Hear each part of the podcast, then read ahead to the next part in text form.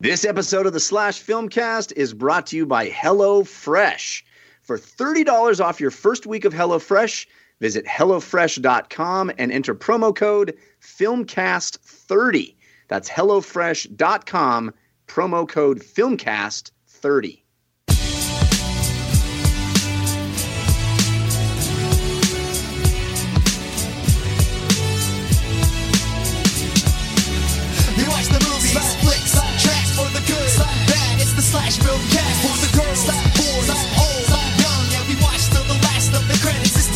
Welcome to the Slash Filmcast, the official podcast of SlashFilm.com. I'm Jeff Cannata, and joining me tonight is. Devindra Hardawar. We are without Dave Chen for one more week, but fear not, we have a, a fantastic guest joining us. You remember her from our review of the Florida Project. I'm pleased to welcome from Riot Material, Kristy Puchko back to the show. Hey, Kristy. Hey, I'm so psyched to be back. Yeah, we had such awesome feedback from from that episode. I, I just um Yeah, everyone really loved you, Kristy. It's kind Oh, of uh, that's nice ki- to it's it's great, great response. I had some people contact me on Twitter, which is nice because sometimes Nice. I do podcasts and I hear nothing. And you're like, oh, okay. well, it was so fun talking to you, and I, I think we're going to have a great time. Tonight, we're going to have our featured review of Lady Bird, which will be coming up later on in the show. But we'll also be talking about what we've been watching, and we'll talk about some news, both good and bad, I think. Let's start with what we've been watching. Uh, Kristy, let's start with you. What what have you been watching this week? well, I'm really excited because I found out that two of like my m- m- probably favorite movies of the year. I'm still working on my top 10, so I hesitate to say like it's whatever. but um, were things I saw at festivals that I kept kind of waiting for them to come out in theatrical release so I could like tell all my critic friends like go see these movies. But they didn't come to theatrical release. They just kind of showed up on iTunes. So the bad news is that you won't see them in theaters. The good news is you can watch them right now. Um, the first one is called Rift or Rukur. I don't speak Icelandic, so pardon me if I got that wrong. but it is a horror movie that played at Fantastic Fest and at the Brooklyn Horror Film Festival this year, uh, which is where I reviewed it. And um, it's this movie about these two men. Uh, it's it's a horror movie slash a gay romance. That whole thing. Yeah, another one of those movies. Right. We've all been there. Um, no, but it's this really beautiful film uh, that is about these men who have, have broken up, but one of them calls the other in the night and he leaves this really cryptic message about like, do you ever feel like when you're alone in the in the dark at night that you're not really alone? And it's such a chilling message like that kicks off the film that the other one's like I have to go see what he's doing because he's in this remote house where he grew up and like no one's around and what's going on and it becomes this kind of surreal and creepy story about them kind of figuring out what's going on with their relationship and, and figuring out what's going on in the dark and um, Mhm. I I was just really blown away by it. Um, the director Erlingur, uh, I don't know how to say his last name. I'm going to go with Thoroddsen, and if not Erlingur, I'm sorry.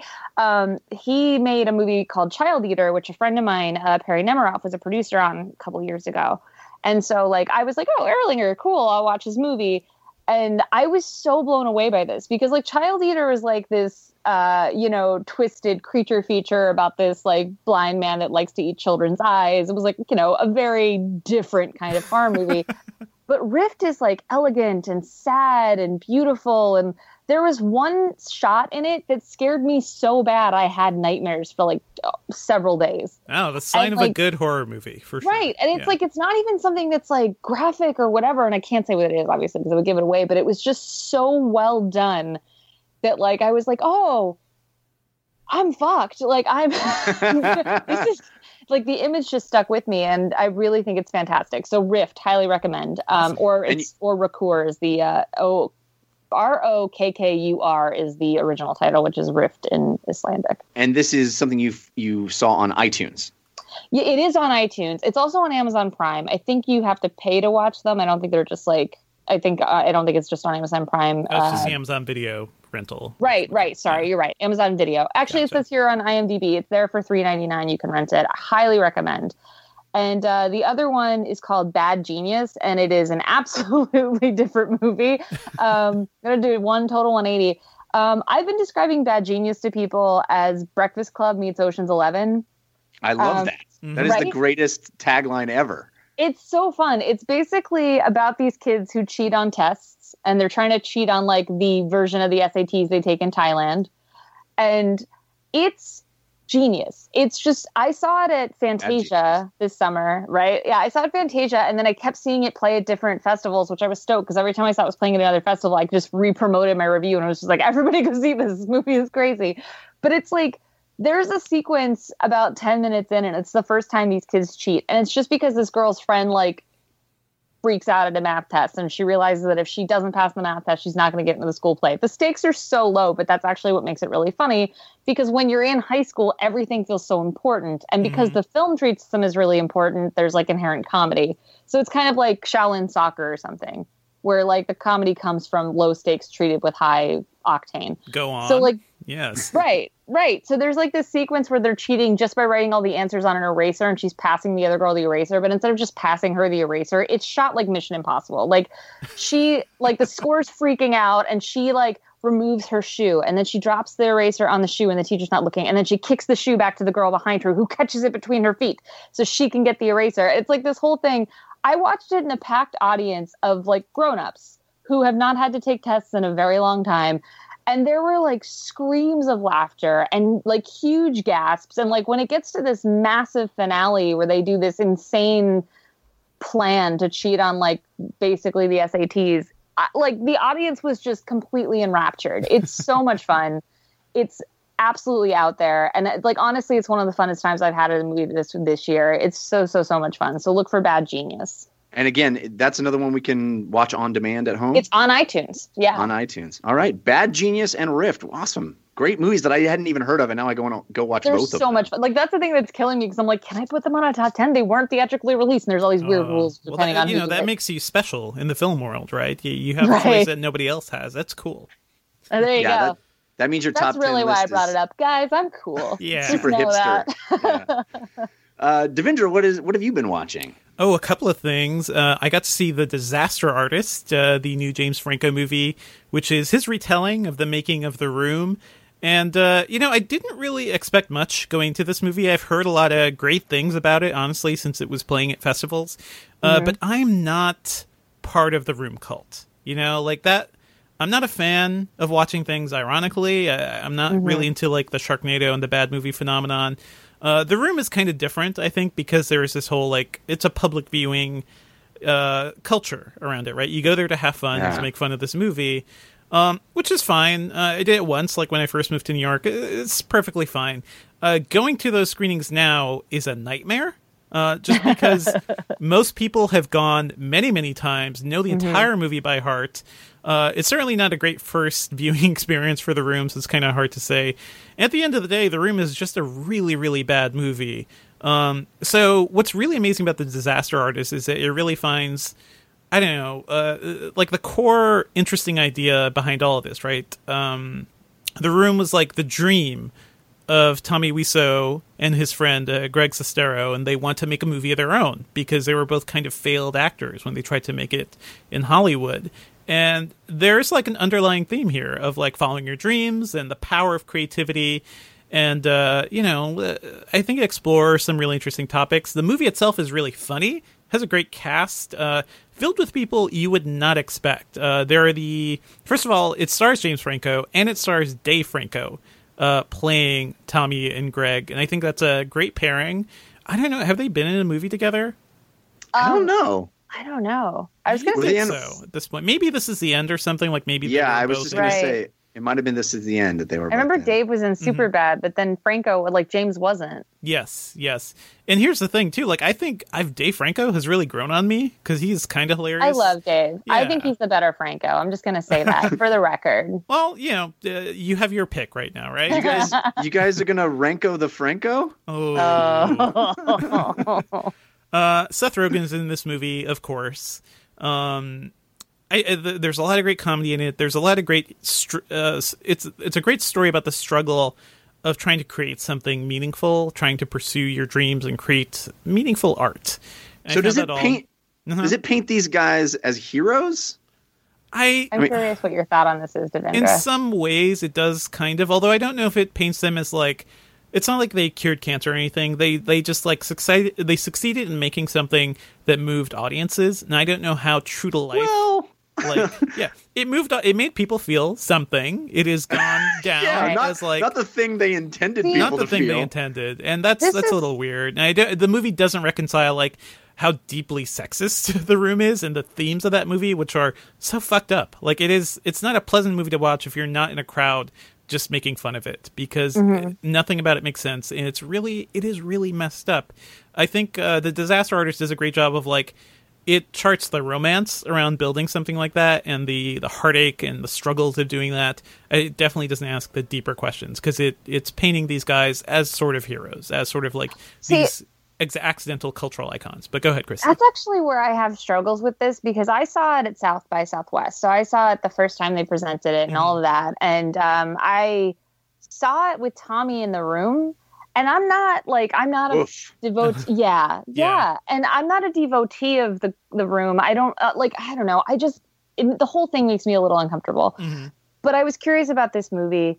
And when in my review out of South by Southwest, which I wrote for CBR.com, I talked about how it doesn't feel like Tommy is the hero to me. right It feels like Greg is the hero. Greg is the protagonist of the film, and Tommy is the weirdo who is like in turn helping and hurting Greg. Right. He's this weird creative force in a way, but the movie Right. is based on a book co-written by Greg Sestero as well. And I think even the book sounds like it is recasting. He's trying to present himself in a better light, so he doesn't take full Right. responsibility of creating like this disaster. Well, also, So, I think it's that my problem is that you so you have James Franco directing this, you have James Mhm. Franco starring in this, and in the film, there's a reoccurring theme about how Tommy Wiseau wants to be a leading man. He doesn't want to be the monster. He doesn't want to be the weird guy. He Yeah. wants to be the, the he wants James Franco's career. That's what he wants. And yeah, and the room, the room is the ultimate vanity project. Yes. Right.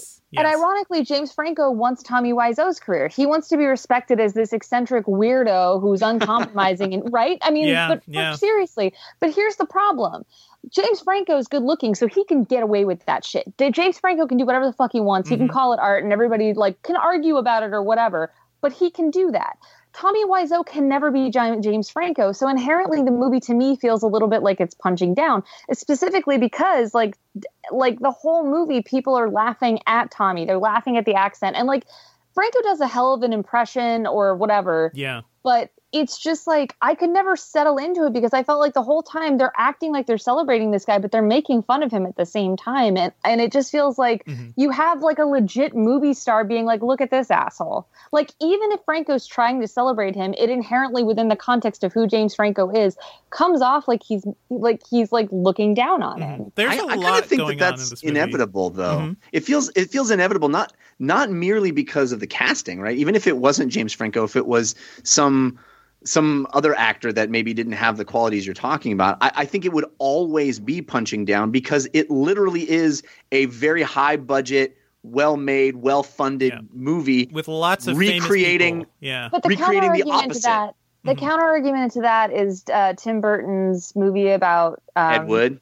Yeah, Ed. Wood. Like Ed Wood doesn't feel like it's making fun of Ed Wood. Ed Wood feels like it's recognizing his struggle and embracing him for making the movies he wanted to make. Like you get that he's not good at it, you get that he's a joke, but don't you root for Ed Wood? I don't know that you root for Tommy Wiseau Hmm. in The Disaster Artist. I th- honestly, I did get the sense that I felt like I was rooting for Tommy. I felt like the movie wanted me to. Uh, my problem is on another level, whereas I don't know if it's a is it a good thing that I'm rooting for this guy in general who made this like deeply fucked up and problematic movie. Um, you know, Which level, is something the movie doesn't deal with at all. the movie doesn't touch it at all. Yeah. Yeah. So that's honestly that's my like weird askew vision of like how to how to watch this movie. But I see what you're seeing too, uh, Kristy. Like it's there's a lot going on in this movie, and Yeah. depending on what you bring to it, uh, you will have a lot of different ratings. Um, like uh, James Dean is a big part of this movie, right? Of Tommy Wiseau wanting to be James Dean, and it's Yeah. really funny because when Franco like during his debut and in like Freaks and Geeks and everything, everyone was talking about James Franco like he was the next James Dean, right. and there's It's this weird, 'cause weird you could metatextual seriously- thing going on there. Yeah, Right. It's like James Dean and Tommy Wiseau are like bizarro world versions of each other. And I think Franco thinks that too on some level. But again, like James Franco can be Tommy Wiseau. Tommy Wiseau can never be James Franco. yeah. Yeah. and It's there's just like an inherent privilege and entitlement there that makes the movie really uncomfortable for me to watch. I, I hear that. I'm very curious to see this. I, I was hoping to see it before we had our discussion, but I, I didn't get a chance to. And I'm really anxious to see it because I, I've seen The Room several times and watched it in small groups at, at a house laughing and in larger groups in a theater laughing. And, um, you know, I, I, I, and yes, all of that laughing on a certain level is mean spirited, you know, like you kind of feel bad for laughing at it, but also I relate in in a, lot, in a large sense to that feeling of moving to LA and wanting having those mm-hmm. big dreams and trying to Sure. but I find it so fascinating your comparison to Ed Wood. I, I think that's a really I didn't occur to me to even think that way, but it's such a great comparison because I feel like Ed Wood sort of dreamed big and didn't have the means to to fulfill the promise. He also didn't have not- the talent. Like, let's be real. yeah, no, you're right. But also like that's not what's going on with the room. Like the room isn't isn't bad because you didn't have the special effects budget. Right. the room is bad on literally every level that a Mm-hmm. movie can be bad.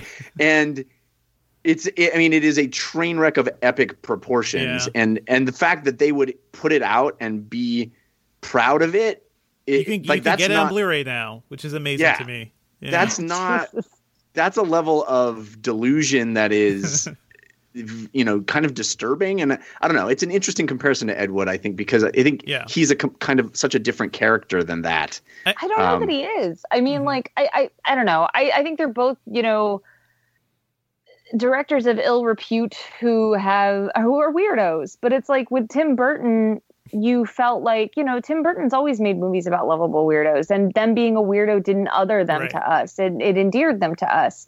And Mm. like, I don't know, man. Watching this. It, wa- and like some I, I've had criticism from people that are like, well, of course, if you watch it in the room with Tommy Wiseau, you're gonna not have a good time. And I'm like, look, everybody else, like, I'm one of like three negative reviews. like, I, everybody else uh, didn't have a problem with Rotten by Tomato Southwest. reviewers. You know what? I know that because someone emailed me about it, and they were like, well, just so you know. Oh, you're only one of three people that didn't like it. I was like, cool. like, Yeah, th- that really you're right. I validates your changed my mind. like, you know, I mean, like, yeah, it was uncomfortable because even coming out of it afterwards, everybody else thought it was great and was super excited. Oh, this was another uncomfortable thing just to pile on to Mhm. the weirdness of that night.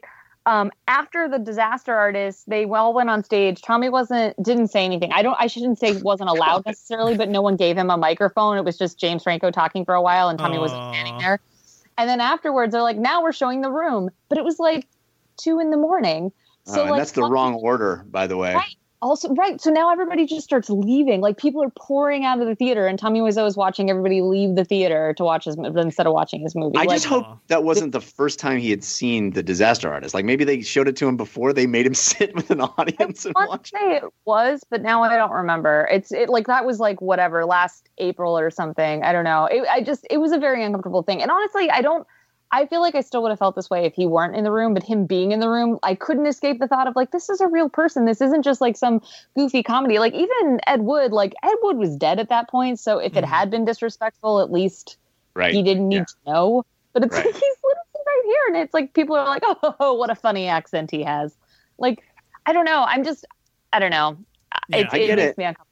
I'm I get sorry. it. I feel I- like I'm being like, "How dare anyone like this?" But it just it it affected me very deeply watching this movie. No, I, I, I get it. I, well, I'm sure we'll talk about it more. I really want to see it, and I think Dave has seen it, so maybe we'll bring it up on a future episode as well. But it's so fascinating that that reaction. Um, ha- have you, Kristy? Have you seen uh, Best Worst Movie? Yeah, you know it's funny. Um, I brought that up. I taught a film criticism class to high school kids, and I brought up all these movies. I could not show them these movies because it was for high school kids, but I brought that up. And yeah, best worst movie is another example where it's interesting because they're right. They're dealing Yeah. with like, and the director in that is not treated with a lot of respect, but also in that I would argue doesn't really deserve it because No, no. just- He, well, he's an active douchebag throughout that entire Right. process. He's but- also yeah. like weirdly all about like the cash grab and just that whatever. And you're just like, he's like, you're, he- they're like, but there aren't trolls in it. And he's like, so what? And I'm like, you literally called the movie Troll 2. Like, what are you Yeah. talking about? Um, but I, I just if anyone listening has not seen Best Worst Yeah. Movie, it's one of my favorite documentaries ever. It is. it's a stellar documentary and made by someone who was in the original movie Troll 2. Right. So like, there's this real hmm it's like a real struggle with like when you're part of a bad movie how do you deal and i thought i like there's there's such interesting films to be made from it i think that's kind of why the gloss of the disaster artist makes me so uncomfortable and noticeable notably at south by southwest it didn't have the studio had just dumped it so it premiered with like nobody you know being like we're going to open this later. And it was Oh, like a man. big discussion at the festival of like is anybody going to ever see this movie? And like you know when A24 picked it up I was like it's it's a very A24 movie. Like I and I don't mean that as a diss. A24 is like they will take risks on weirder things and they really know how to market stuff so people get excited. Like they've been screening it they've been screening the room to critics. In case the critics don't know the room they're like Mhm. let's all go watch the room together. We'll show you the disaster artist later. So like I admire what they're doing with it I just I don't know man Yeah. Yeah. Franco is Franco. Mm, I have I have mixed feelings on James Franco. That Dave, Franco, though. hundred percent on Dave- board. Dave, Dave. Franco is great. Nerve is on Amazon Prime. Check him out in that. He's hilarious and sexy and in his underwear. It's good times. Devindra, what else have you been watching? uh, I've also binged through all of the marvelous Mrs. Maisel on Amazon, and this is the new Amy Sherman Palladino show, uh, creator of uh, Gilmore Girls and Bunheads, and I'm a huge fan of her work. Uh, so I've been looking forward to this for a while. I love the pilot when it hit. This is uh, so. I just want to say, like, the show worth watching. Just to go see it right now. Also, something that I think is right up your alley, Jeff. It is Yeah. about uh, the like the early days of stand-up comedy in the late 1950s, uh, but it stars a housewife who's kind of thrown off of her uh, her really comfortable daily life into this world of stand-up comedy, and uh, she does really well at it. And I, it's just a really fascinating story a very period New York story too. So if you like seeing that sort of thing, like 1950s New York, uh, there's a lot of historical accuracy going on there. Uh, the real draw to this show, uh, show though, is uh, not only Amy Sherman uh, Palladino's writing. I, I think she's she's just great. Um, but it's really Rachel Brosnahan who's the star, and uh, she's been a couple of things. I think she was in uh, House of Cards. Um, she is astounding. She's just a force of nature. Um, she like once you see her in the pilot, you will just want to follow this woman anywhere and see what crazy things she gets up to on stage. Uh, and I think she really sells the show. Uh, you know, overall, this first season, there's a lot of good stuff. I think it's kind of hit or miss. Uh, there's one character in particular, like uh, uh, it kind of revolves around her husband and her relationship with her husband in a way. And I think the husband is not great as a character. Uh, the actor's fine, but uh, I think the Palladinos in general, some of the some of the men they throw towards their heroines aren't great, and I think this is one of the worst ones. He's just really dull and really boring, and he's uh, especially like once you get to the end, he feels like a puddle of like I don't know failed masculinity in a way, which I think is part of the point, but also just really boring. Like just this really dull dude.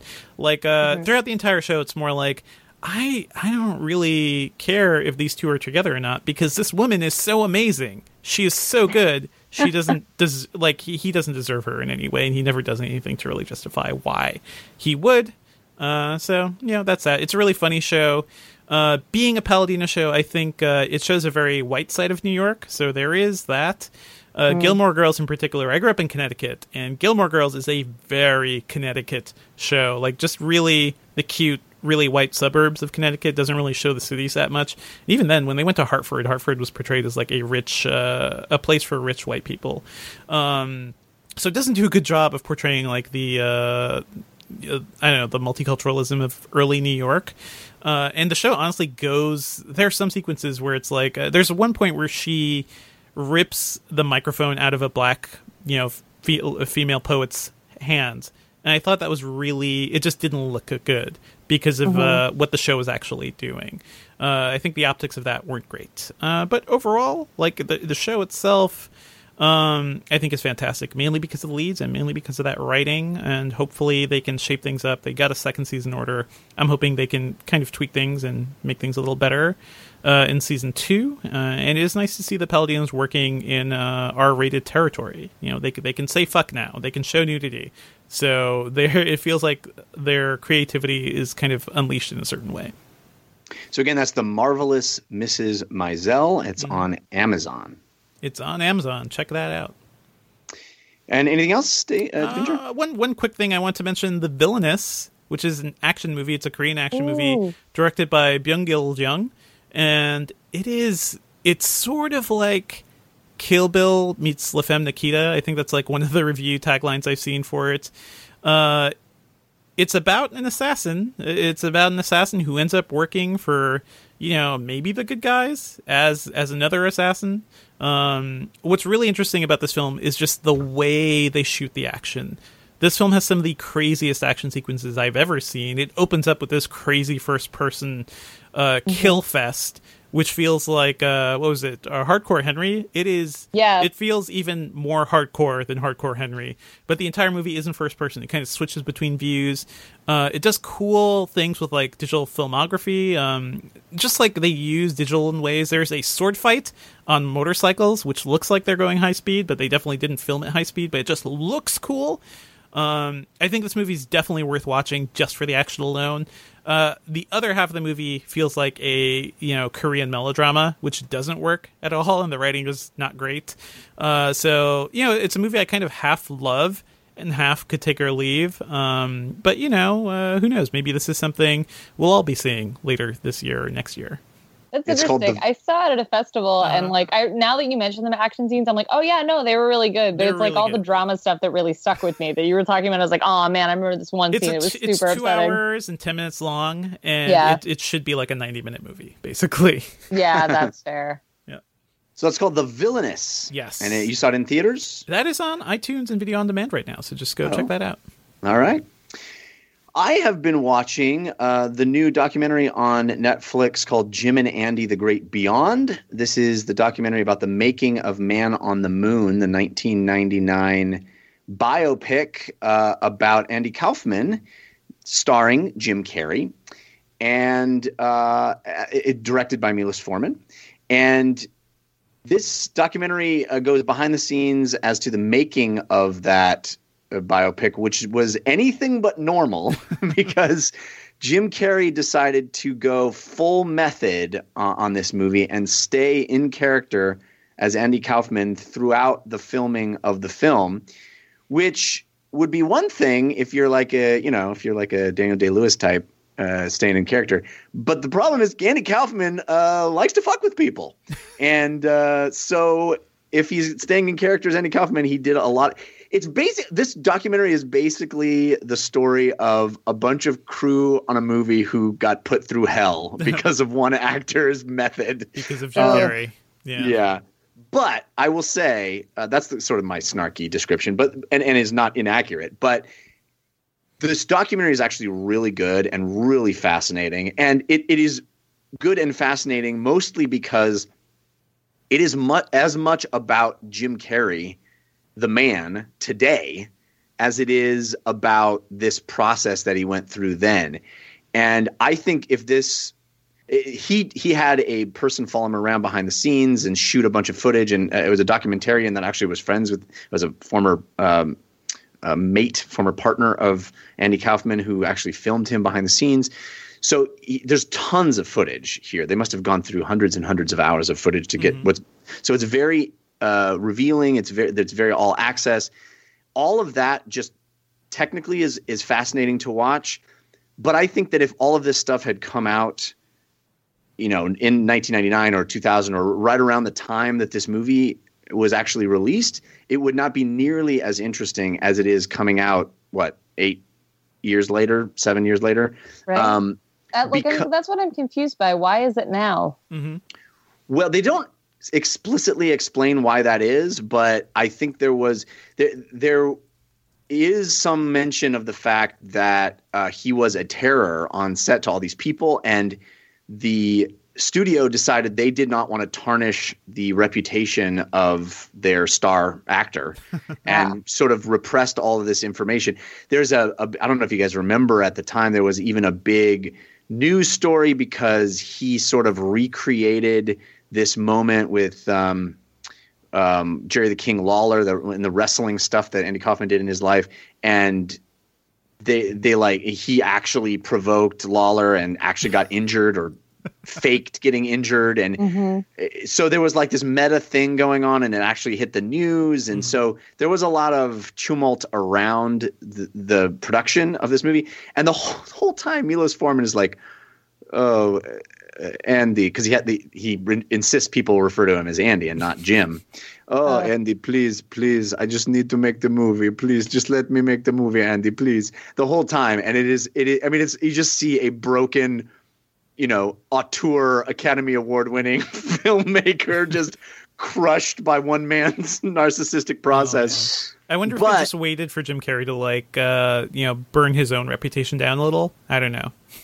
Uh, well, well, I, what I will say, the, the the hindsight on display in this movie is fascinating, and so much of it is an interview with uh, Jim Carrey that happened recently, and he is, I think, one of the most fascinating figures in entertainment uh, because he is this case study of what happens when a human being gets exactly their dreams.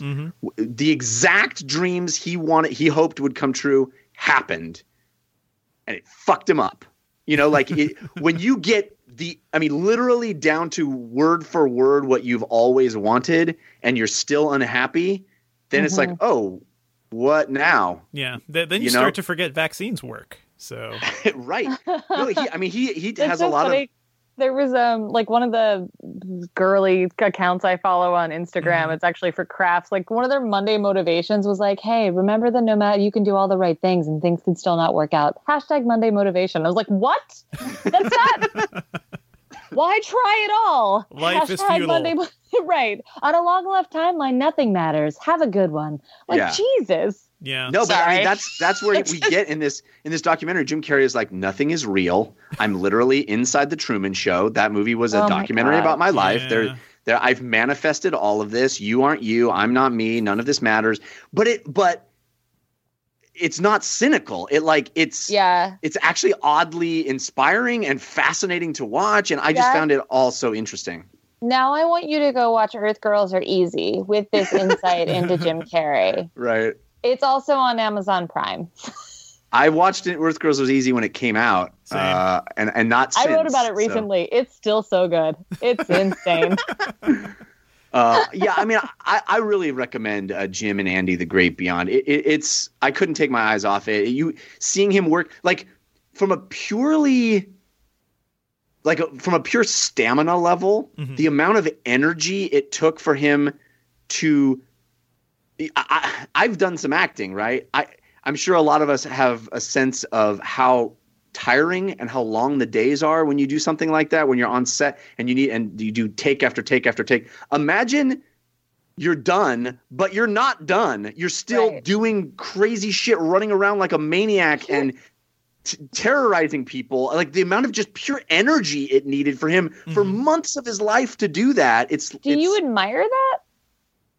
Part of me is in awe of it but Mm-hmm. I, I also feel like it is the most self-indulgent Right. uh, selfish thing you could do. Like, I don't. I think this documentary is better than The Man on the Moon. I, Mm-hmm. I, I was. I remember at the time being so excited about this project, and then seeing. Oh, they made a and thi- big deal about it. I remember feeling like, "Oh, this is gonna, this is gonna be a thing." Mm-hmm. Mhm. Like it felt like you were watching cinematic history because everybody talked about it, and it was just, you know, yeah, all was of a sudden I was supposed to care.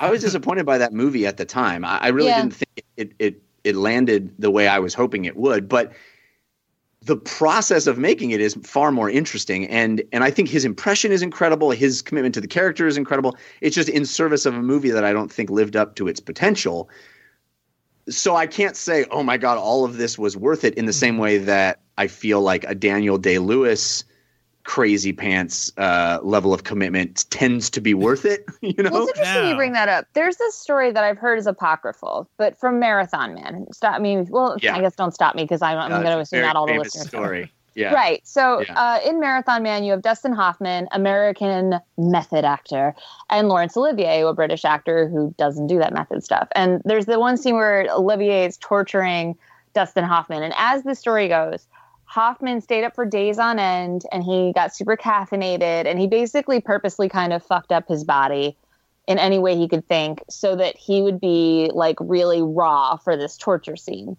And uh, apparently Olivier heard about it. And as the story goes, and I like I said, I've heard it's apocryphal, but it's still a Mhm. really good story. Uh, Olivier was like, Have you ever just thought about acting? Yeah. Have you tried acting? Have you Dylan? tried? That's right. Have you tried acting, my dear boy? Yeah. So like, the That's thing is, it's like you hear these Byrne. Right? Yeah. and it's like i don't care if it's true because it speaks so Mhm. much to this this thing that i think is specifically in hollywood that we promote the oscars every year is that like to act is to be tormented and to take it beyond the bounds of just acting. Like you know like the year when the revenant came out and everybody kept talking about oh did you hear that leo ate bison? Like i don't give a shit. Like what does that have to do with the movie? Like i, I don't know. I get really Yeah. concerned whenever we we hold up actors for doing these things that are ultimately abusive. I mean, like I've, I've written about this before with like Jared Leto and even Hoffman. Like Hoffman Mm-hmm. was a monster to Meryl Streep when they shot Kramer versus Kramer. Um, like you read about some of that stuff. I, Vanity Fair has some stuff on it. Horrendous. But it's like where where do we draw the line? It's like we allow these things because oh the art or whatever. But it's like is it even worth it? Like you heard about all the shit that Jared Leto pulled on the Suicide Squad Yeah. people, and then you watch that movie and you're like really. Really? You were sending people like animal carcasses and used condoms and bullets, and this is what you did. You know, all these Right. stories just remind me the other story of Tommy Lee Jones and like uh, was it Batman Forever or Batman Beyond? Or no, Mhm. sorry, Batman and Robin. Forever. I think Yeah. it was forever, wasn't it? Forever. I think about Jim Carrey and like they were Right. they what ran into each other at dinner one night. don't, yeah. And Yeah, he Tommy- tells that in this documentary. Yeah, that's a great story. Right. If Tommy Lee Jones is ba- basically saying, "I cannot stand your buffoonery." Yeah. Is why he hates him so much, and that you know I can't blame him. If I had to work with this dude, yeah, just shut up. Just because it's like job. everybody wants to talk about all the things that happen behind the scenes. Like if it doesn't show up on the screen, why are we acting like that's a positive thing? You know But what I mean? It's Sometimes what's it on screen. does show up on the screen. But in this Someti- instant, you said it didn't. You said that I you agree. found this movie disappointing, and like but you know we got that's this we got this cool documentary out of it. that's true. That's a fair point. I it's just- sort of like it the room me- as well, right? We uh, the best thing that we got from the room, I think, is probably the disaster artist, and just like this story of failed creativity. Uh, b- Oh. uh, by the way, Kristy, I am totally on your on your team on this one. I I find it fascinating to watch, and I I think it's interesting how far some creative types go to try to capture something. And sp- specifically in the case of Daniel Day Lewis, like I can't argue with success uh, the way he goes about it, Mhm. but I as somebody that builds things and and makes things and and is involved in creative endeavors, I could would not be able to stand that kind of buffoonery. Right. Well, Right. I think it's also just like there's there's a line where it's like if you're doing something like the Hoffman story about he was driving himself nuts or whatever, like and I mean, to each his own, I guess. Mhm. I take issue when you start affecting the people around you and acting like, well, like this is art, so you should just get over it. Like, I- film is a collaborative medium, Mhm. and you know, I, I think we some tend people to are completely capable of acting or directing or writing Mhm. and not being an asshole to everybody. we herald genius in a. It, we, I think we cherish it too much when it comes to art. Yeah. And it's not just film, like uh, any type of artist. We kind of excuse bad behavior and them being assholes because 100%. the art's so good. And yeah, that is that is sort of garbage. Well, the you know specifically the the uh, Olivier thing. I I mean we I heard that story about a million times in acting school, and we would always hold it up as the difference between a stage actor and a film actor, right? Because a Right. film actor creates a situation that you only have to capture one time, and a stage actor has to be able to get to that place night after night after night for hundreds of performances. So Mhm. you you can't just stay up 48 hours because your character stayed up 48 hours Right. you have to find it some other way. You have to create the illusion of that, and that's the job, right? Right. With film acting, there's this weird self-indulgent thing where it's like, as long as we get it once, I can do. We can surprise the actors. We can, you know, Right. mess with them in weird ways, and if you capture it, and those are two approaches, right, to to art. And I think it's a longer discussion to debate them, but Mhm. I've always been on the I've always been on the stage actor side for sure. Yeah, I'm just kind of on this side of like, you know, there are plenty of actors out there who seem to be lovely people and also do a hell of a job. Like, yes. I don't know. I just get very, I get, I get very anxious about the idea of romanticizing, Oh you yes. know, I, quote unquote difficult. Yeah. I'm much artist. much happier romanticizing uh, stories you hear about Tom Hanks, for example, where he's like telling a joke and then they say action and he's like, "I'm crying and saddest guy ever." It's Right. like, how does he do that? That's that's Right. more impressive to me. Of like, I'm cool. I'm hanging out with everybody. I'm being the life of the party. I'm being really a nice g- gentleman to hang out with. And then when they say action, I can do the thing that I'm needed because I'm a craftsman as well. Right. Yeah. All right. Yeah. Well, uh, let's move on now. now that I've lectured everyone about acting. No, it's great. Uh, you know what is also uh, a bad thing to put people through? Uh, getting hangry, right? Hmm. You get Yes. ornery when you're malnourished and you're not eating, especially when you're not eating, let's say, oh, I don't know, fresh foods. But guess what, guys? Our sponsor for this episode, HelloFresh, has got your back. HelloFresh is a food delivery service uh, of the highest quality. They give you uh, uh, recipes that you cook yourself and the freshest ingredients that you include in those recipes. And Kristy, I know that you are a HelloFresh subscriber. You enjoy. I'm addicted. I'm Yeah. addicted to HelloFresh. I love it. Why do you That's- like? like I know it sounds no, like I legit love it. I've been recommending it to friends because like I like to cook, but you know, life is busy and whatever. And sometimes when I go to the grocery store, I just get the basics and then I end up cooking the same thing over and over again and it gets kind of tedious and it's not as fun. But with HelloFresh, like they send you the stuff, it's super easy. It's everything you need to make the recipes. The recipes are really easy to follow. Any idiot can do it. Like if I can figure it out, you're gonna be fine. And like it's cool because there's such a there's such a mix up and it's er, like you know every week there's something different. And like i haven't repeated any meals. We've done fajitas. I made bangers and mash this week which is exciting. I've never done that before. Um, they have I, like it the, the inspirations are all over the place. The ingredients are all over the place but it's never super complicated so like i'm always excited to make dinner because like i like to cook and it's like what's tonight's adventure and like you know there's Yeah. enough variety that it's fun and yeah i like i you can look at my Instagram. I'm obsessed with HelloFresh. I love it. I know we've been talking about it on the show. It's so cool to have somebody else come on and talk about it from personal experience too. It's convenient. It's fun. It, it really has made cooking fun, which I never thought was possible because I always, I always loathed the idea of it. But now I look forward to it. I've like, I think I feel like I've, I've gained skills. Like I know how to chop things and do things because I'm doing it. And these Mhm. easy to follow recipes make it so, so convenient and fun. And guess what, guys? We are going to hook you up with $30 off your first week of HelloFresh. All you got to do is go to HelloFresh.com. That's H E L L O F R E S H.com. Enter the promo code FILMCAST30, F I L M C A S T 30, all one word, and you get $30 off your first week. It's great. Understand what Kristy is talking about fall in love with cooking, fall in love with treating yourself better and eating more healthily. HelloFresh.com, promo code FilmCast30. Remember, you can always email into the show at slash filmcast at gmail.com. We love hearing your feedback and any questions that you may have for us. We also love your support. Uh, we have a new subscriber this week at the rate of $2 per month. That's uh, James Walker. Thank you very much for your ongoing support of the show. If you want to support the show, uh, Devindra, how do they do that? Uh, actually, just look at the bottom of any of our post pages at slashfilm.com. Uh, you could just find the donate links right there. So easy, and we really appreciate it. It always helps us offset the costs of uh, seeing films and doing the show and and living our lives, which is not an inexpensive thing for for us as well. So let's talk about some quick uh, film news. Uh, we'll start. I think we'll start with the bad and then end with the good. um, and the never-ending parade of of who's awful next. It turns out, uh, surprising no one, that it sounds like uh, Bryan Singer is is awful. We have heard a lot about Bryan Singer, and in fact, I think there's a documentary about him being awful, if I'm not mistaken. Oh, I've heard about this.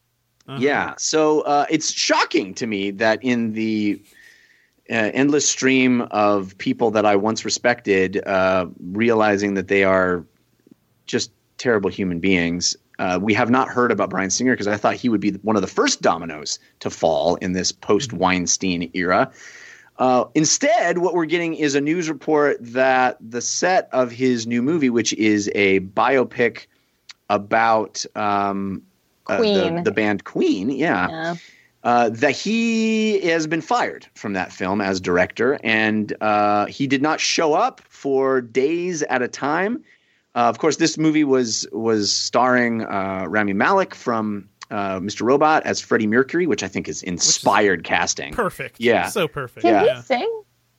I don't know. Does it matter? He looks the part. the The, photo they released is the amazing. Uh, the photo they Yeah. released is amazing. I, I just they released that photo and I was like, cool. I remember when Yeah. Sacha Baron Cohen was attached, and that sounded weird, but he can sing, and we know cool. that. I, I honestly, I also don't care Hollywood movies. Like if people actually do the singing, I know it's a thing that we've gotten used to, especially after Walk the Line. But you know, I grew up watching Bollywood movies, and like that, that's all about overdubbing the singing. It, it works if it. at overdubbing, better. it's Yeah. fine. But also, I don't know, man. It's Freddie Mercury. This movie's made me nervous from the moment they announced. Oh yeah, most definitely. Yeah. Like I don't know, especially because like there have been rumors for forever that like the reason Sacha Baron Cohen backed out was because they didn't want to get into like the nitty gritty stuff of Freddie Mercury's life because Mhm. Brian May is like all about keeping this like Queen focus and not about Freddie. And it's like Brian May, you are literally the only other member of Queen that people can bring up. Like nobody else knows. But I mean seriously, and like I grew up listening to Queen. I love Queen, but like Freddie Mercury is the show Mhm. and like because you have the tragic ending like you can't like i don't know i i heard that there was like one version of the script that ends before he even like starts de- deteriorating because of aids and it's not that i want the movie to end that way but that is a weird like what are you going to do in a title card like oh yeah by the way and then freddie did this and Yeah, it but feels whatever dishonest, playing right?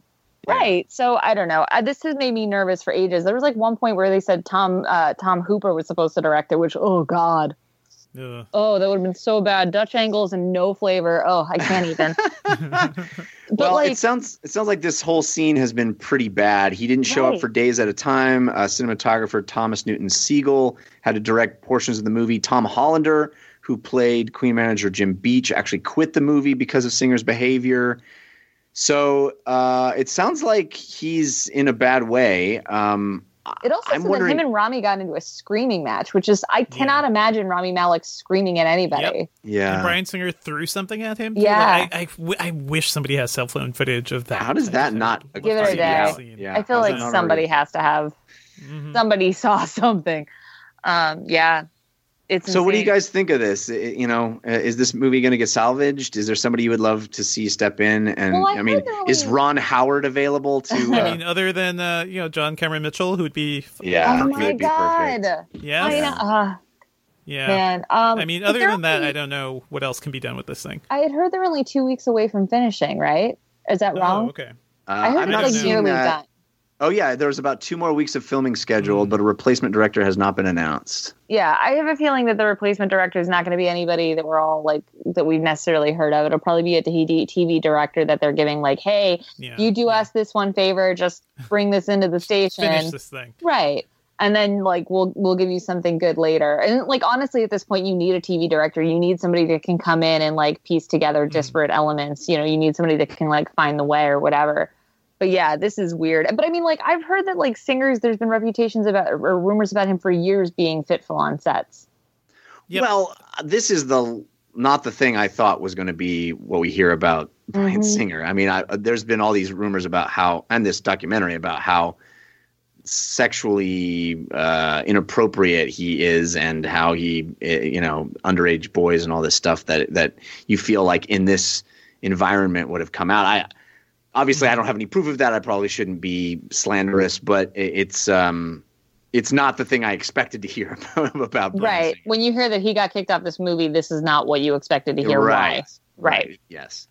Anyway, uh, we'll move on from that. It's just an interesting thing to note. I'm I'm hopeful that this project uh, comes together because I I think a a this Bohemian Rhapsody project I think would be fascinating to see a, a biopic about Queen. So I'm hoping I it comes mean, out. Yeah, and also with Rami as a star too. Like Yeah. I, I do want to see this. I want. I hope Yeah. I want it to like come out, and I, I want Rami to be a bigger star. Although Mr. Robot has done really, it's done a lot for him in his career, so I'm I'm down with that. And uh, you know, on another note, I just hope Bryan Singer you know gets it together, and we'll see what happens with all those allegations too. Yeah. Um, I, yeah, we're really uh, seeing a, a strange moment in Hollywood, and, and hopefully a lot of this crazy behavior from all sides is uh, going away slowly. Uh, on a more positive note, at least from my perspective, I'm curious what you guys think. Uh, we get a, an interesting news bit that Quentin Tarantino, of all people, pitched a Star Trek film to Paramount and J.J. Abrams liked it so much that it may end up being the next Star Trek mi- film. I guess they've assembled a team of writers to run with this idea, And They're so desperate. Yeah. yeah, and uh, if it it comes together, Tarantino may potentially direct it. Uh, Kristy, what do you think about a Tarantino helmed Star Trek film? No, thank you, please. Why? I like Tarantino. I just none of that makes any goddamn sense to me. I I, Yeah. I just I don't know. He's not that guy. He I don't know. I don't not? know. He, I, I feel like he could be that guy. He's, you know, just because he has a very specific, you know, um, oeuvre, it doesn't necessarily mean he Mhm. can't step out of that and do We've interesting things. Zero evidence he can step out of his oeuvre. I mean, that's what I'm saying. Like, we really haven't. I don't know that it would be Right, bad. I literally cannot picture it. And it just seems, I don't know, there's something inherently winking about everything Tarantino does, which is fine because what he's doing is always a commentary on other genres. I don't want to see a winking Star Trek movie. I think that's sort of what the reboots ended up being too. Like they're Yeah. they're a little winky in a way as they reboot Star Trek as more action. I mean, I would say they're like playful, but I don't feel like I don't know. There's always a level of almost mockery in what what Tarantino does. That's always kind of I being like, I Yeah. know the genre convention, and like, haha. And I, I don't know, man. I don't know. Yeah, I, don't- I well, one thing we haven't seen him do sci-fi yet, and I would love to see that. Uh, but yeah, th- it's the sort of thing where I'd rather he stick with original stuff. Uh, he hasn't really played with a franchise before, right? He did Jackie Brown, um, which is you know based off of uh, the Elmore Leonard books, Right. uh, but it's not like that's a character like he apparently hated doing that. He hated working on something that wasn't his own material. First of all, I don't think this will ever happen with him directing it. I agree. I I think do if, it, like the if it idea- happens, it'll probably Mhm. be the, his idea done by other Yes. people. Yeah. I do like the idea that Quentin Tarantino could just like have lunch with somebody and scribble something in a napkin, and J.J. Abrams will run back to the studio and be like, "Guys, I got it. Next movie." Yeah. Uh, well, supposedly, uh, the rumor was that the next Star Trek film was going to be a time travel movie where Kirk gets to go back and hang out with his dad, played by Chris, Chris Hemsworth. So at, at least we're not getting that movie. Oh, Um, man. I am all on board for more Chris Hemsworth in this movie. Oh, he's dead. no, not I in mean, this, not We'll in see. alternate There- there's version. time travel and like yeah, world uh, world uh, dimension hopping in this Star Trek universe, right? So, yeah. Anyway, I, Uh, I'm. I think the thing that makes me excited about this and, and feels like it's a cool thing is that Tarantino is so savvy. uh, Like the kind of the thing you don't like about this idea, Kristy, is that he is he's so well versed in the conventions of of these genre type movies. And like you said, Devindra, he's never done sci-fi, and I'd love to see how he how he does it in a way that nobody else has quite thought of before. And I, I think that could be cool, like bending it on his head. I know for years and years he talked about wanting to do a James Bond movie, uh, which I think is a little more in his wheelhouse, what with the the level of violence you might find in a Bond movie. Um, but I, I don't know. I'd love to see what a Tarantino. I love the idea of putting a director that just doesn't work in this genre at all in this Yeah, genre and yeah. seing how it comes out. I think that's an interesting thing. It could be. It could be. I money- Mm-hmm. just, I don't know. I can't even picture it. and It makes me anxious. I wonder how much money Disney is just kind of like throwing at him uh, for like, hey, Star Wars. Yeah. how, how you doing? Yeah. How- what's Well, going he- on over there? He's on the record evidently as saying he'd rather do a Star Trek movie than a Star Yes, Wars yes, movie. yes. So Yeah. um, and we know that his Mar- his uh, I said Marilyn Manson, his Charles Manson or Manson family. It's not necessarily about Charles Manson, but the sort of Mm-hmm. set in the Manson family era film, which is his next movie, isn't coming out till 2019 at the earliest anyway. So this wouldn't and that be is happening very anytime him. soon. That is a very specific thing for him to do. So Yeah. I'm excited about that project. Uh, but yeah, yeah. All right, well, uh, that is the news. Uh, let's get now to our featured review of Lady Bird. I hate California. I want to go to the East Coast. I want to go where culture is, like How New in the York, world did I raise such or at least snob? Connecticut or New Hampshire, where writers live in the woods. Get into woods. those schools anyway. Mom, You should just go to City College. You know, with your work ethic, just go to City College and then to jail, and then back to City College, and then maybe you'd learn to pull yourself up and not expect everybody to do everything. Lady Bird, is that your given name? Yeah. Why is it in quotes? I gave it to myself. It's given to me by me. Ladybird always says that she lives on the wrong side of the tracks, but I always thought that that was like a metaphor. But there are actual train tracks. That is from the trailer of Lady Bird, and I will read the description on IMDb. It says simply In the early 2000s, an artistically inclined 17 year old comes of age in Sacramento, California. Wow, vague as not vague much can to be. that description. yeah, not inaccurate, but also Yeah, fairly, it's fairly fine. vague. Uh, this uh, right, written and directed by Greta Gerwig. Um, I have often said, and I think is is, is not an uncommon point of view, that in art, uh, the more specific something is, the more universal it feels. And I wonder, uh, Kristy, if you felt any um, any sense of of a, a, a if you related to Lady Bird in any way uh, as somebody. You, I don't Uh, think. You, well, so um, I. what is your a- relationship with your with your mother? Is what I want right. to say. No, yeah, no, I got where you're going. Um, no, it's actually funny. So, a little bit about me. Uh, I was in high school in the late 90s, early 2000s. Uh, I went to a Catholic high school where I was Oh, kind of an outsider and a weirdo. I fought with my mom a lot, and some of those fights went on in thrift stores. Uh, I dated theater boys, like, uh, I dated boys in bands this movie felt a little bit like Greta Gerwig robbed my life, and it was a little intimidating. it was a little killing me softly, softly with her song. It was actually like funny because I was watching this movie, and at the point I saw it, everybody was already singing its praises, and it felt like weird because it did feel it was like I was like, oh, you guys like my story. And it's, mine's not the same, but it's it was funny. It was very exciting to hear other people who like were not me be excited about this movie because it felt so personal to me. Um, but I think it's I think it's because she nails all these little elements that it doesn't really matter if you didn't go to Catholic school, that it doesn't really matter if you weren't really into Crash by Dave Matthews Band. Like these moments are so specific that they tap into us, and like you don't necessarily need to have the, have all that direct stuff. But yeah, it, for me, one of my favorite scenes in the movie, which because the synopsis is so vague, it's about a girl who prefers to be called Lady Bird. I forget what is her her real name's like Christine.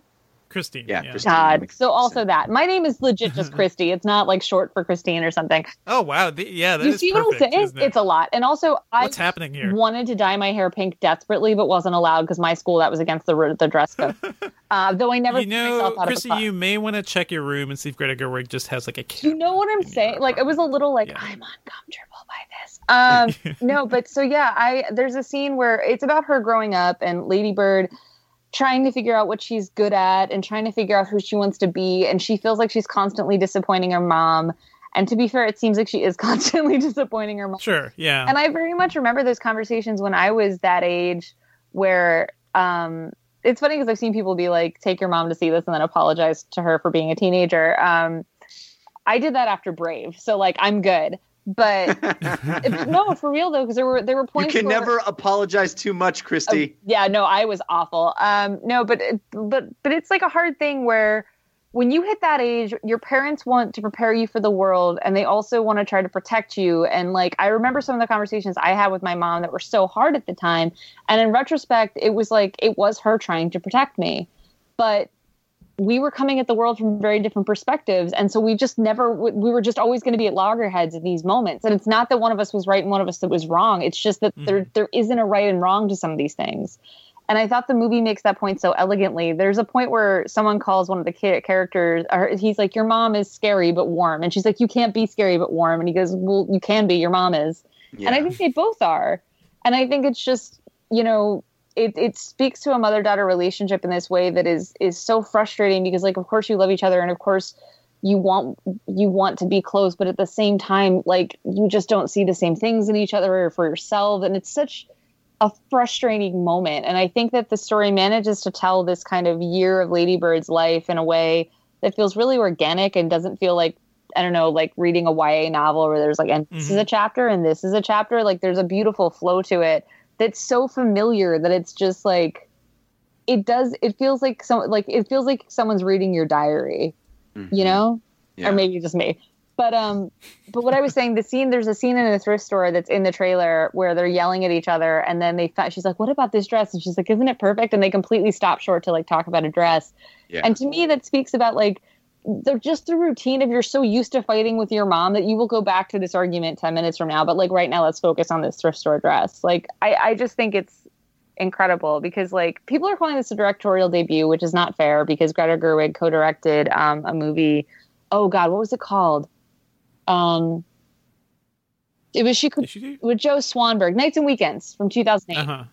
Right. And uh, you know, so this isn't technically a directorial debut, but I think it. You've seen we've seen her screenwriting, the stuff she's done with Noah Baumbach, and we've kind of seen this maturity of her figuring out what her voice as a creator is, as opposed to just an actor. Which I'm Mm-hmm. And I not trying to think she said that she felt like she also co-directed. What was it, Frances Ha? Yeah, Or yeah, Yeah, and I IMDb makes lists sense. only Nights and Weekends and Lady Bird, but yeah, yeah. Yeah. And uh, there's just there's such an elegance to this movie and, and like in the way it doesn't sugarcoat being a teen girl because Lady Bird's kind of an asshole. yeah. And like I oh, like totally. that. Yeah. which every teenager is. Right. And like, you know, I think back on some of the shit I said and you're just like, "Oh god, why? Why?" But Yeah. Because hormones and our brains aren't fully formed. Yeah. Right, right. and this and this feeling of needing to be selfish for the first time and, and Yeah. assert your your selfhood and your uh, you know your autonomy and all that all those things it it is this perfect storm of just turning you into a douchebag Yeah. uh, and It's a regardless of your yeah regardless of your gender it, it happens to happens to all of us and uh, it, it's an amazing thing. I, i'm in that unique not unique i'm in that horrible moment where uh, i am now relating more to her parents as characters than i am to her you know uh, as as a as a guy who has a one year old and has a one year old boy and my wife is pregnant with a daughter i'm looking at this and going i turned to my wife my wife and i saw this movie together and as we walked out i was like you're in charge of the girl I'm screwed. Uh, Devindra, what what, did, what was your take on Lady Bird? Oh yeah, I talked about it. I think was it last week or the week before. I love this film. Uh, I th- think Christy just hits all the right notes there. Uh, I do want to say, like, I, I feel like I connect with this movie so much more than her collaborations with Noah Baumbach, and there is always something about his films that feel distant to me. And maybe it's just like he typically tells the stories of like well-to-do families from New York or like uh you know those sorts of areas, Right. and they always feel a little too intellectual and a little like um Patrician emotionally almost. distant. Yeah, patrician, emotionally distant at times. Uh, whereas this movie is full of heart. Like I just connect with it on every level. The characters are so well realized. Um, I love those moments where they switch between fighting and really connecting at the same time, because that sort of feels like the thing that you know I, I have that with my parents too. Like I, I think a lot of that's the relationship for a lot of kids, especially in their teenage years. Assuming you have like a you know a decent relationship with your parents to begin with, that's sort of like switching between fighting and truly connecting is kind of fascinating. I've never seen that uh, so fully well realized in a film. So yeah, all, all that's good. And also Saoirse Ronan, like she is a treasure. Um, uh, check out her uh, sh- what she was on SNL this week. Yeah. she's amazing. Even even if the entire episode really wasn't, uh, she's just so good. And I, I said that before. So excited for everything she does. I'm glad that she has a great starring role in something like this. Yeah, I, I loved this movie too. It, it is it is really one of the best movies of the year, and uh, you know what I said introing it i- is true. I think the specificity of this movie, even though I did not grow up as a girl, I did not. I did actually did go to a Catholic school, but only until fourth grade. Uh, but I did not grow up in her circumstances whatsoever, and yet so much of it feels so authentic and true and resonates with me in my own experiences as a as a teenager and even even more so as I said as as her parents. Like I, her dad in this movie Yeah. you know I, as a guy who's going to be a, a father of a of a daughter Tracy Letts' performance is so beautiful and so mm-hmm. warm and so simple and there's so many wonderful little moments with him. We'll talk about some of those specifically in spoilers but uh, you know, I found myself relating to that, and he's very much a side character in this movie. But there's there's like something in here for every kind of experience. One of the things I love most about this movie is how it seems to effortlessly compress time and give you the most important feelings and moments, and it's almost like a slideshow of of a year, and how much it just doesn't explain and let be a, a backdrop of of what's going on. And you you are able to fill in the blanks. Like there's a there's a scene very early on in the movie where we just cut to a, a dance and everybody's in western costume. There's no explanation. There was no like talking about going to a dance. There was no explanation of why it's a western themed dance. We're just there for a moment to have this moment at a dance. And it's like it yeah we don't need to know all that. The family itself has some some characters in it that you wouldn't expect in that family, but we don't need an explanation of how that happened or where they came mm-hmm. from. Or it's it's just how this is, and and it's so beautifully shorthand in that way. And I think that shorthand, that abbreviation, that compression of time makes it all the more effective and makes you feel like you're living this this vivid memory of your high school years, the things that stand out. You know, I, I was reminded of Boyhood, um, uh, the movie from a couple years ago. Uh, my wife actually brought that up. She's like, "It reminded me of Boyhood," and I was like, "Yeah, it's in the same way where it's like these moments that stick out that don't necessarily even feel essential to the central story that we're telling, but are because of the tapestry of emotions that it that it, they weave together." And I just I loved it. I, all the performances are great. We haven't even mentioned Laurie Metcalf yet, who plays the mother. She's, I think, one of the great greatest actresses in the world, uh, and is just wonderful here. Is you know is at at times horrible and endearing and sympathetic and awful and all those things that parents kind of have to be at times. Yeah, it's it's Yeah, a it's, it's- a beautiful. It's about that that time, and I find that a lot of coming of age stories are ultimately about this. It's about that time where you start to realize that your parents are people, and that by extension that means they're flawed. Right. And like that sounds like such an obvious thing, but I mean, it's terrifying. It's terrifying to realize that these people are like responsible for you, and maybe they don't know everything, and maybe they don't even know everything about you. And like, it just that feeling is so terrifying. And like for, I feel like this movie handles it so elegantly. Where Lady Bird both wants to trust and depend on her mom, but she can't because she feels like her mom doesn't see her. And like, mm-hmm. it, it's so hard because her mom sees things about Lady Bird that Lady Bird doesn't want to see about herself. But then she is missing things, and it's just like you just you want to like intervene for both of them but there's no there's no simple answer. Like you know like i mean one of the big uh arcs in the thing is that ladybird wants to go away to college. I mean that's even in the trailer. She's like i want to go somewhere like a liberal arts school where there's culture like new york or at least connecticut or new hampshire where writers live in the woods. And like also i went away to new york. And uh no, like it's a lot. But like, and her mother wants her to stay closer to home, and that's both a financial thing, but also just that like she wants her daughter close to her, and like, it's just you watch it, and God, man, it, it's interesting because there's so many filmmakers that don't know how to represent two points of view in a in an equally interesting way. And um, I think that the writing in this is incredibly strong that Gerwig presented, but also this cast is just, you know, like Laurie Metcalf is like everybody's mom. Like you watch her and she's so familiar. Like it's it's just so intense. And there's like one scene that's so it's you don't need it within the plot of the film but it's a scene where she's speaking to a teacher from Lady Bird's school and it's just that this teacher's Oh, having a yeah. tough time and it's like it's just it's just Yeah. a moment about like people it, it's Yeah. Mm-hmm. there are just these like little stops in the movie that just allow you to be about a character for a second and like man know, it, it, as much as it is is about all the stuff we've mentioned before, it's also a movie about class.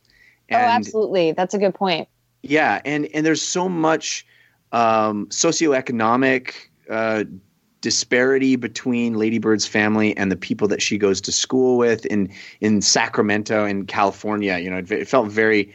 It almost could have been in Orange County, or I mean, there's a lot of places in California that I'm familiar with that that this movie could have been set in, uh, and so much of that insecurity about income and where you live and the fact that they live literally on the other side of the tracks. And, right.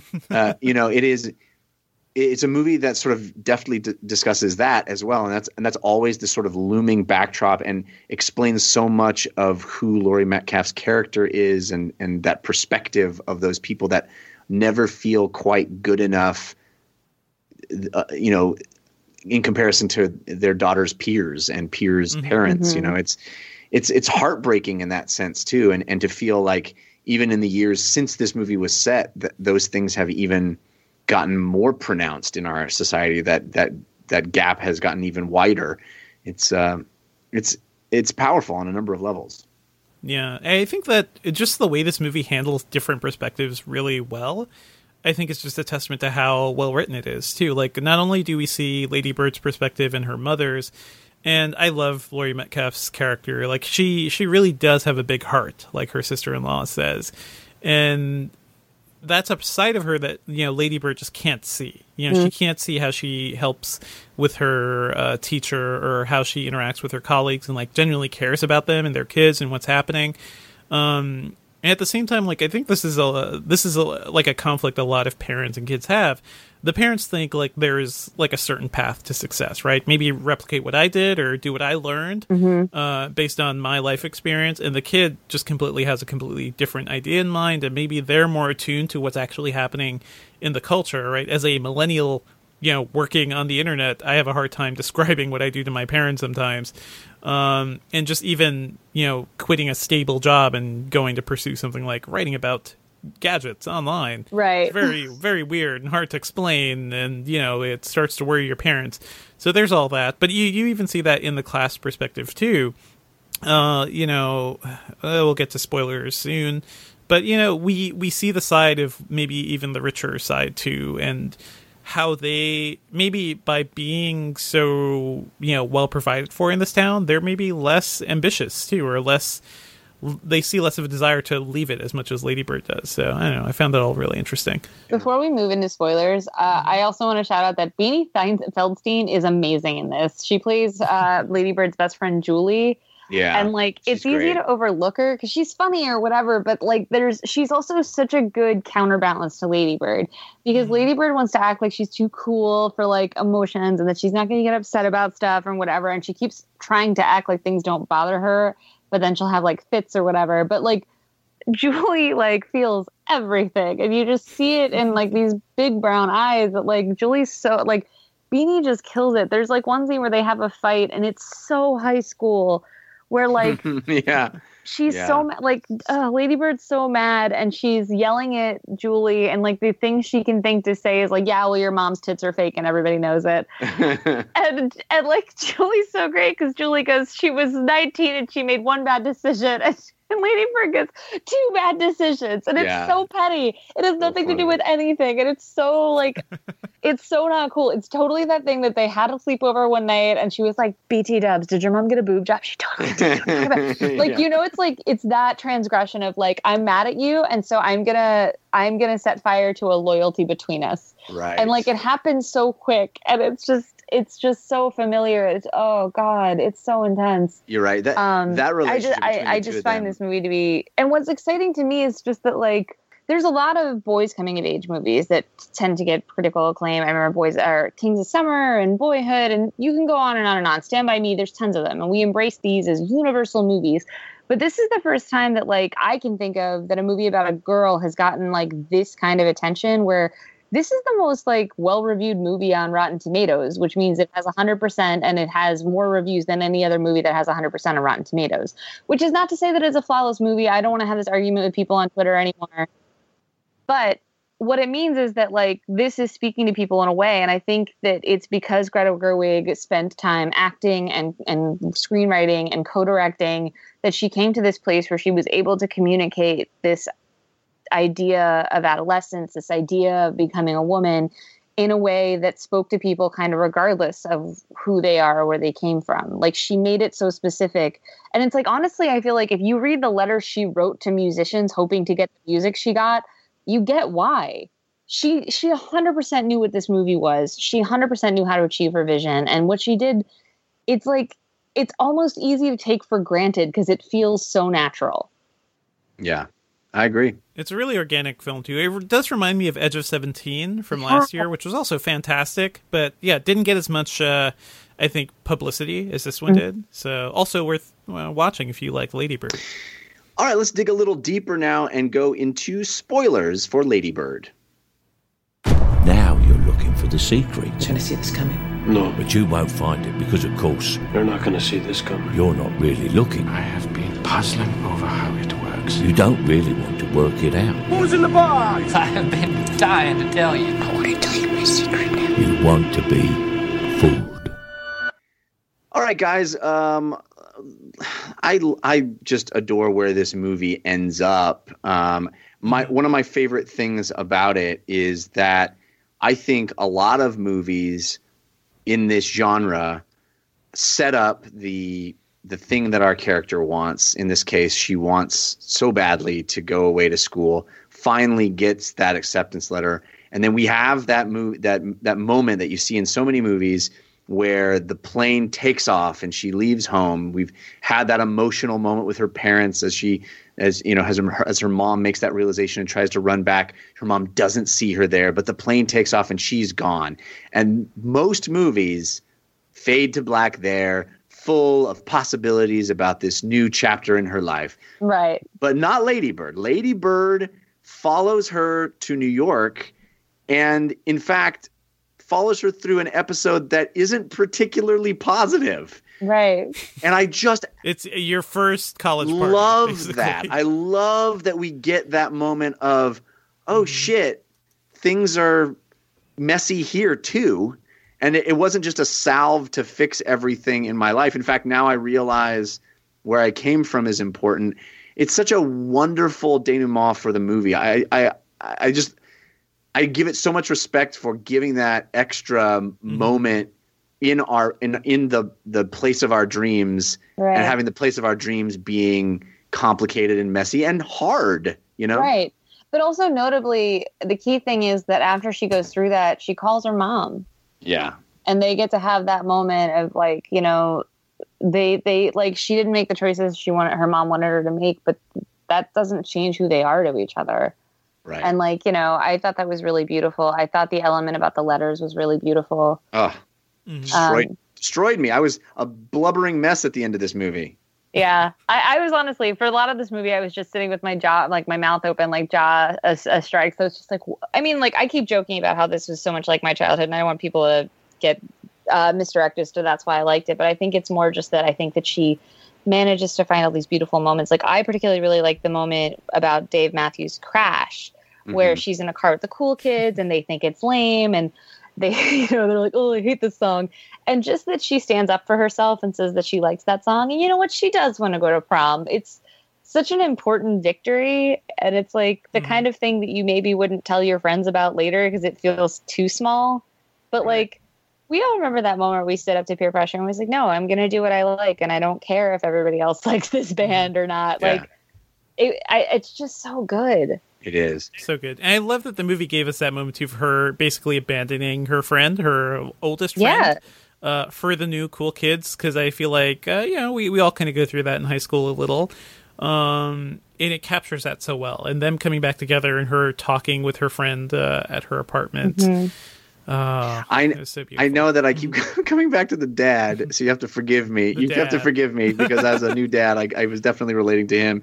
But uh, for me, the moment that just utterly destroyed me in this movie is when uh, the dad is leaving the job interview and his son steps Yeah. in and he goes and adjusts his tie and like legit. I mean, I'm like getting, I'm I'm getting emotional Yeah. just mentioning it right now. Like he legitimately wants wants the son to do well at the job interview that he is too old to do, you know, and and the fact also that when the son walks into that moment, he did take all of the shit out of his face. Yeah. You know, that that Lady Bird had mentioned. Like just beautiful, simple moments. Uh, It it is a movie full of those things. There's just little moments of clarity and moments of of truth that you you live for in cinema. Uh, Yeah, it's beautiful.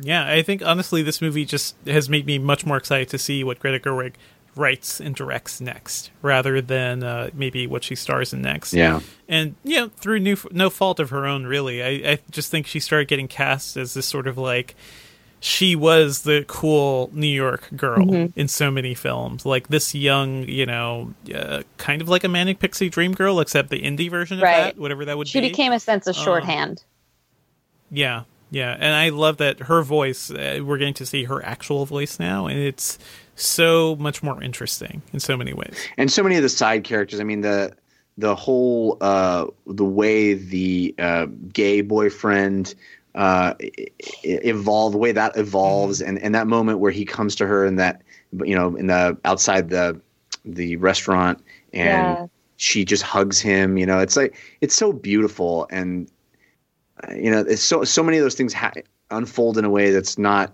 cookie cutter and not the way you expect, and and speaks to a more human, sloppier, realistic way we deal with each other. And and I just, it's a, it's such strong writing. It's really great. mm-hmm. All right, anything else you guys have, or, or should we wrap this up? No, uh, I would say hopefully you haven't you know gotten into spoilers without seeing the movie, but it's honestly something I'd like to revisit soon. Um, maybe not in theaters, but this is a film I could see revisiting quite a bit. Yeah, I think it's beautiful. I think it'll hold up as like one of the coming age movies that people like not that just people will grow up with, but that people will like remember and hold close because it just it speaks a lot to being a young person and hitting that tangle of being a teenager on your way to adulthood and how complicated and scary and, and ultimately ludicrous the whole thing is. Yeah, absolutely. It's a crazy time of life uh, and a beautiful movie. It will certainly be on my top of the year lists um, this year. So that's it for Lady Bird, um, and uh, I, and that's it for our episode. Uh, Kristy Puchko, thank you so much for being here. Uh, tell people where they can follow your work on the internet. I write all over, but you can find career highlights at decadentcriminals.com. That's kind of just a blog I maintain to keep people up with all my reviews and stuff. Uh, I'm on Twitter at Kristy Puchko, K R I S T Y P U C H K O. And yeah, that's the way to find me. Awesome. Um, you can always find more of our work, more episodes of this show at slashfilmcast.com. And remember, if you have comments or questions, you can send that to slashfilmcast at gmail.com. Devindra, how can people follow the things you do on the internet? Oh yeah, I'm at Devindra on Twitter, and that's where I spend most of my time when I'm just you know, wasting time online. I write about tech Engadget.com. I have several other shows as well. You can follow me on Twitter at Jeff Cannata, which is spelled with two N's and one T. And if you like video games, I have a couple of video game shows, including a daily video game show called Newest, Latest, Best, which you can find wherever you get podcasts or at anchor.fm slash NLB, and a weekly video game long form show with guests called DLC. You can find that at 5by5.tv slash DLC. I also have a comedy science show called We Have Concerns that you can find at wehaveconcerns.com. We appreciate you hanging with us. Uh, we will be back next week. In fact, for, for a tiny I think I think we, we can also reveal that this might be the triumphant return of our own Jedi. We have a Return of the Jedi happening. Our own Jedi, Dave Chen, I think will be triumphantly returning after his sabbatical uh, to be uh, with us to review The Last Jedi next week. I think a film a few people are excited about, including yours truly. So, so check back with us next week, and uh, we wish you a a happy holiday season, and we'll see you next time. We're out.